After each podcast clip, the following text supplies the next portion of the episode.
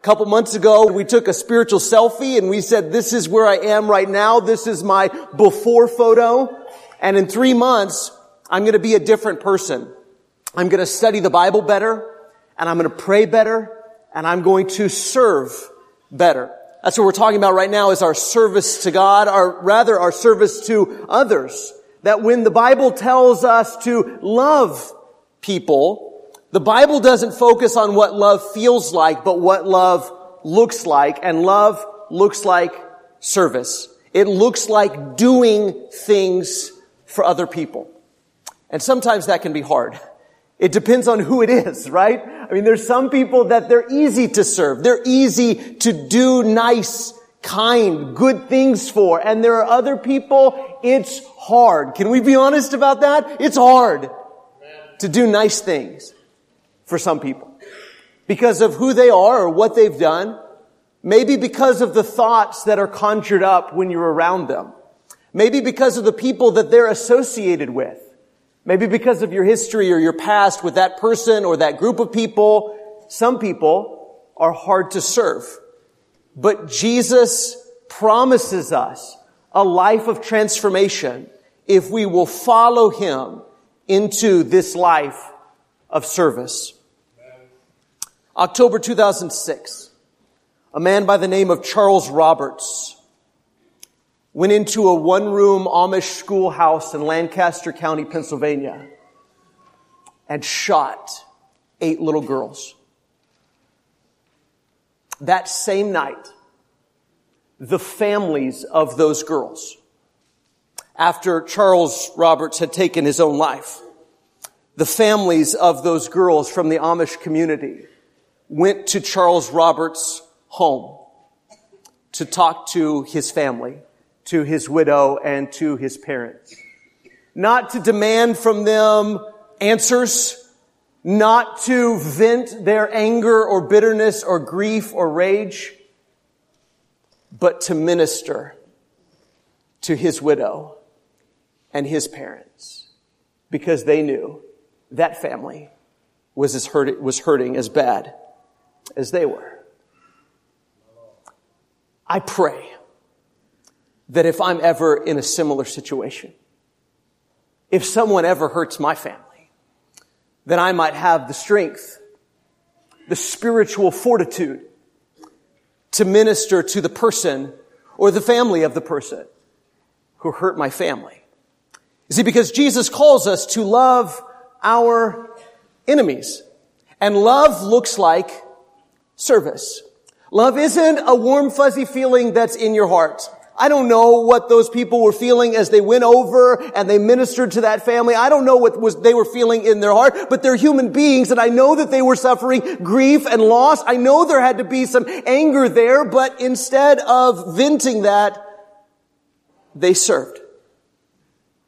And I pray that I would have the strength in a similar situation to do a similar act of loving service. But let's face it, most of us we'll live the rest of our lives and never be in that type of a situation. Thankfully, we live in a country and in a world where that doesn't happen a whole lot. We see it on the news and it happens. It absolutely happens and it breaks our heart. There's horrible violence going on all over the world, but most of us live out our days pretty peacefully, right? Not getting shot at, nobody wanting to take our life or the life of our family. Most of us may live the next 10 or 20 or 30 or 40 or 50 years and never have to deal with a situation like that. But we do have to deal with people cutting us off on the freeway. We do have to deal with rude people in the supermarket. We do have to deal with relatives who are hateful. I just said relatives. Everybody laugh. we do have to deal with relatives who are hateful and rude shaming things. Maybe somebody told you you can't bring pumpkin pie this year because last year your pumpkin pie was horrible. I don't know. You know, so we have to deal with people in our families. Maybe you go to school, maybe kids, you go to school and you find out somebody's been talking bad about you behind your back. They've been spreading vicious rumors about you. Maybe that happens at work. Maybe there's somebody at work gunning for your job. Maybe you've got a boss who's out to get you. If Jesus expects us to love our enemies in extreme cases, if Jesus expects us to love our enemies in the extraordinary, Don't you suppose Jesus expects us to love our enemies and the people that hate us in the ordinary, everyday circumstances we find ourselves in? He expects us to love the person on the freeway that's rude and doesn't know how to drive. He expects us to love the person in the supermarket and our cousin who said that about our pumpkin pie. Expects us to love the people who gossip about us and the boss who's out to get us and the coworker who's gunning for our job. And love isn't about the feeling in your heart. It's about the way that we serve. And we're not saying don't have boundaries and we're not saying that, that you can't speak what's true and it doesn't mean you don't tell people the truth, but it means you find ways to love your neighbor and your brother and your sister and yes, even your enemy. And you say, yeah, but my cousin who said that about my pumpkin pie, I mean, she's not really my enemy. Then why are you treating her like that? Why are you treating her like she's your enemy? You say that coworker, I know he gossiped about me, but he doesn't really hate me. I know that. Then why are you treating him like he hates you? And even if he did hate you, and even if your cousin was your enemy, Jesus would expect you to love them. We're going to look at a passage in Romans. Now, I, but before we do, I want us to kind of think through who the apostle Paul was, okay? Now, the apostle Paul was, it's an extraordinary story, isn't it? Here was a person that when you read about him saying, love your enemies and feed your enemies and give a drink to your enemies, you think, well, maybe this Paul guy was just kind of a pushover. You know, maybe he was just kind of, you know, he was just that kind of a person. Far from it. The apostle Paul was an incredibly violent human being. He, by his own admission, breathed out murderous threats against the church. He arrested, put into prison, and even had Christians murdered for their faith. But when he met Jesus, everything changed. When he met Jesus, everything changed. And now Paul becomes not a person of violence, but a person to whom violence is done. In fact, one time in the book of Acts, we read that a conspiracy to murder Paul was uncovered. That there were 40 men who took a vow not to eat or drink anything until they murdered Paul. So Paul knew what it was to deal with people who hated him and wanted to kill him. So when you read these words, understand that not only are these the words of the Holy Spirit who is speaking through the apostle Paul, but these are words of a man who knows what it is to be hated. A man who knows what it is to be treated poorly. And a man for whom Jesus changed everything. The first 11 chapters of Romans, Paul goes through and tells us what exactly Jesus has done for his people and how he's brought together Jew and Gentile. He's brought together everyone into one body and is saving us together by his grace, by his mercy. And then in chapter 12, there's a hinge.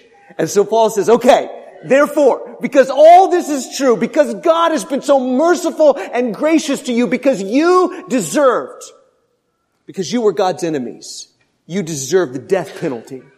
You deserved death but instead you're receiving life through Jesus. And because that's true, he says, therefore, by the mercies of God, based on God's mercies, present your bodies as a living sacrifice to God. This is your spiritual act of service or worship, or this is how you give yourself to God. And then Paul goes on to tell us what that looks like. Because it'd be easy, wouldn't it? You say, well, Jesus gave everything for you, so show up to church on Sunday mornings. Jesus gave everything to you, so say a prayer every day. Jesus gave everything for you, so, so read your Bible every day. I mean, all those things are true, but it works itself out in how we treat each other. Not only each other in here, but each other out there. It works itself out in how you treat the person in the supermarket, how you treat the person on the freeway, how you treat the person at work, how you treat the person at school, how you treat the people who treat you the worst.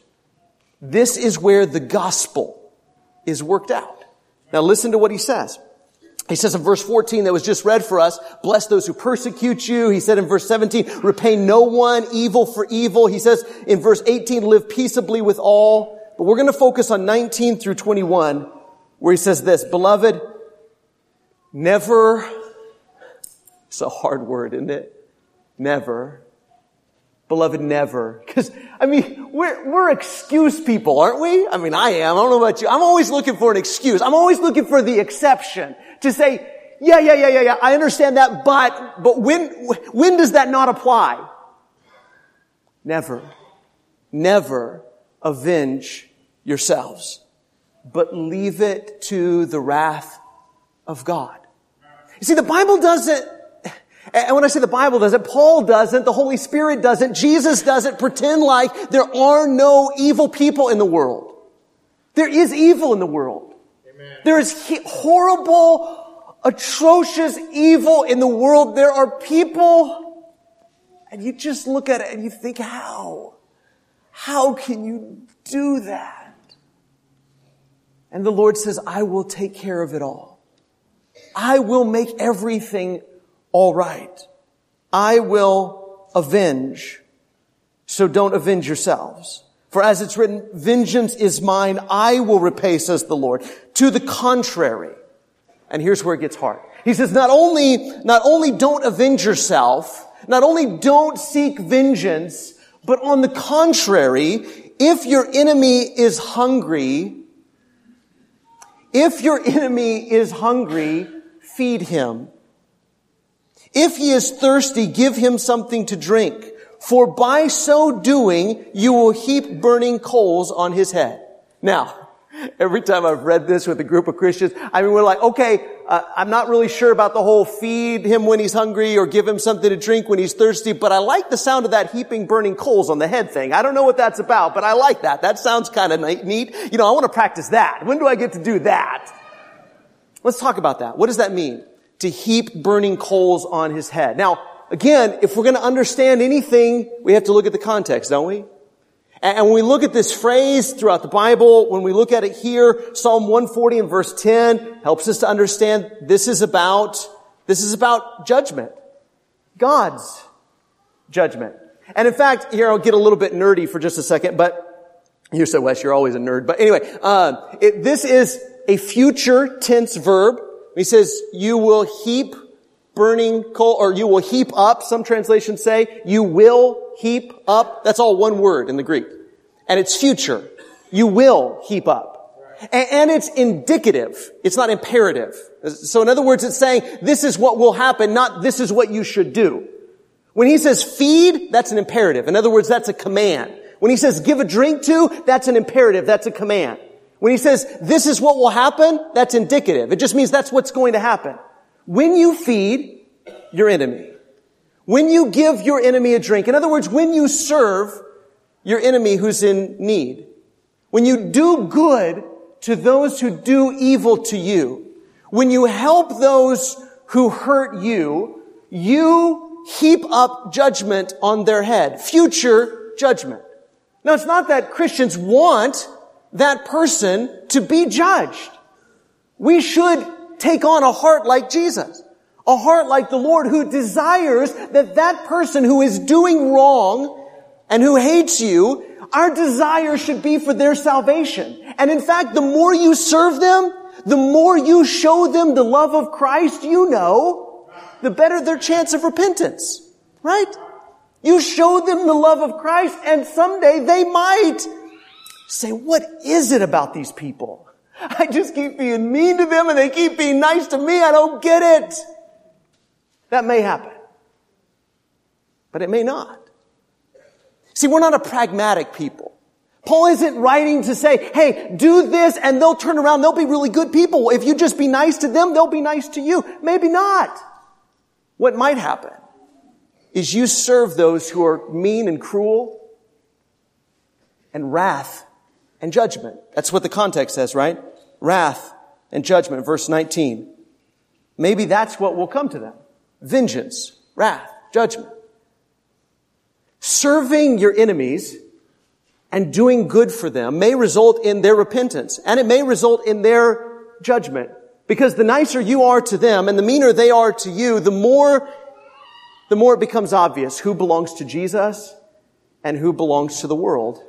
In fact, you're participating in God's judgment by serving and loving and being kind Philippians chapter 1 and verse 28 says, when you suffer for Christ, it's a clear sign. When you suffer for Christ, it's a clear sign of their destruction and your salvation. Serve them. Love them. Do good to them. That's the imperative. And when you serve your enemies, it is an exercise in trusting God. Me say that again. When you serve mean, cruel, hateful people, it's an exercise in trusting God. You're not saying, hey, I'm going to be nice to them and maybe I'm going to manipulate them into being nice to me because eventually, sometimes you'll say, well, that just didn't work. I tried, Wes. I tried. I tried to be nice to them and it didn't work. God's commands never fail, church. They don't fail. It can't not work. Serve them. Love them. Be kind to them. If you have an opportunity to do something good for them, then do it. Not because you hope that it'll turn them around. Maybe it will, and you do hope for that, but you do it because this is what we're being called to. And God will take care of everything else. God will take care of the judgment. God will take care of the wrath. God will take care of the vengeance. You don't have to worry about responding to them in kind. You just have to be kind. Look at verse 21. Two more questions I want to answer. Do not, verse 21, do not be overcome by evil, but overcome evil with good. There's two phrases there. One is do not be overcome by evil. What does that mean? What does it mean that when you're in a situation where there are mean, evil, cruel people, hateful people, and maybe to some lesser degree, but what's the What's the meaning of you have to be careful that you're not overcome by their evil? Well, look at what the context says. It says things like verse 17, repay no one evil for evil. Verse 19, never avenge yourselves. You see, retaliation is being overcome by evil. When somebody is hateful to you and you're hateful back, you've been overcome by their evil. When somebody insults you and you insult them back, you've been overcome by their evil. When someone hurts you and you hurt them back in retaliation, you've been overcome by their evil. You've allowed their infection to spread to you. And the Lord says, do not be overcome by evil. See, even, even death, even murder can't overcome us. Jesus says, don't be afraid of those who can kill the body. Be afraid of the one who can cast both body and soul in hell. we can't be overcome by them unless, unless we stoop to that level. Unless their hatred elicits hatred from us.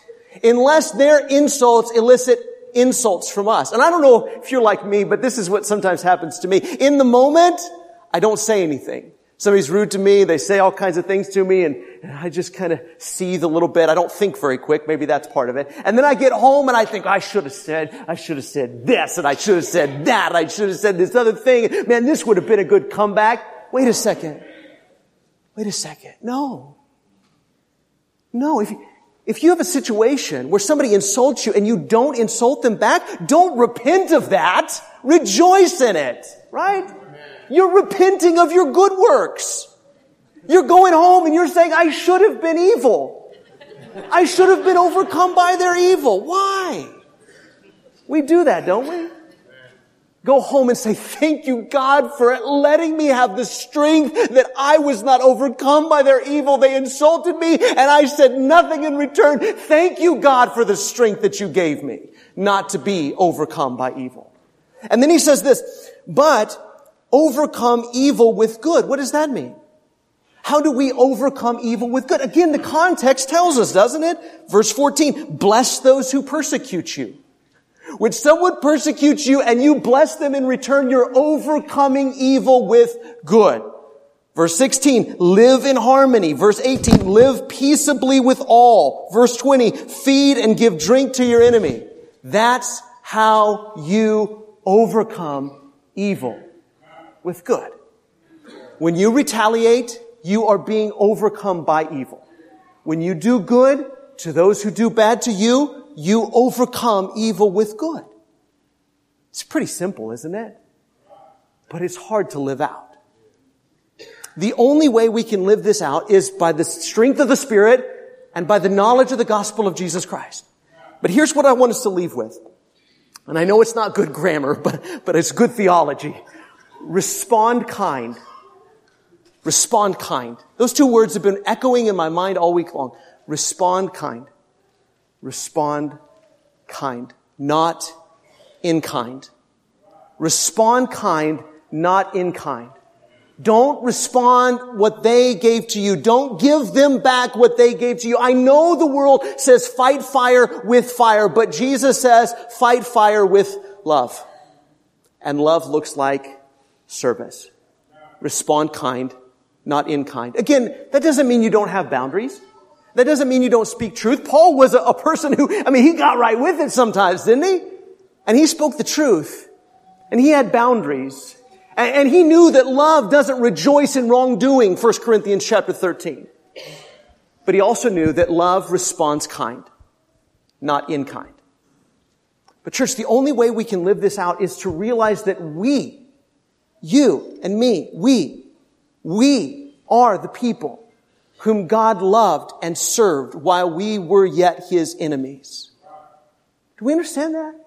That that's what Jesus is calling us to do because that's what Jesus did for us. It's by the mercies of God that we present our bodies to God as a living sacrifice. We say, because Jesus loved me and served me and gave his life for me while I was his enemy. Therefore, on that basis, not because I hope to be good enough to make my way to heaven, no, but because while I was still an enemy, Jesus died for me on that basis, I offer up my life to be a person who responds kind and not in kind. We have to grasp the gospel that you were an enemy condemned to death, but Jesus loved you and served you anyway and brought you from death to life.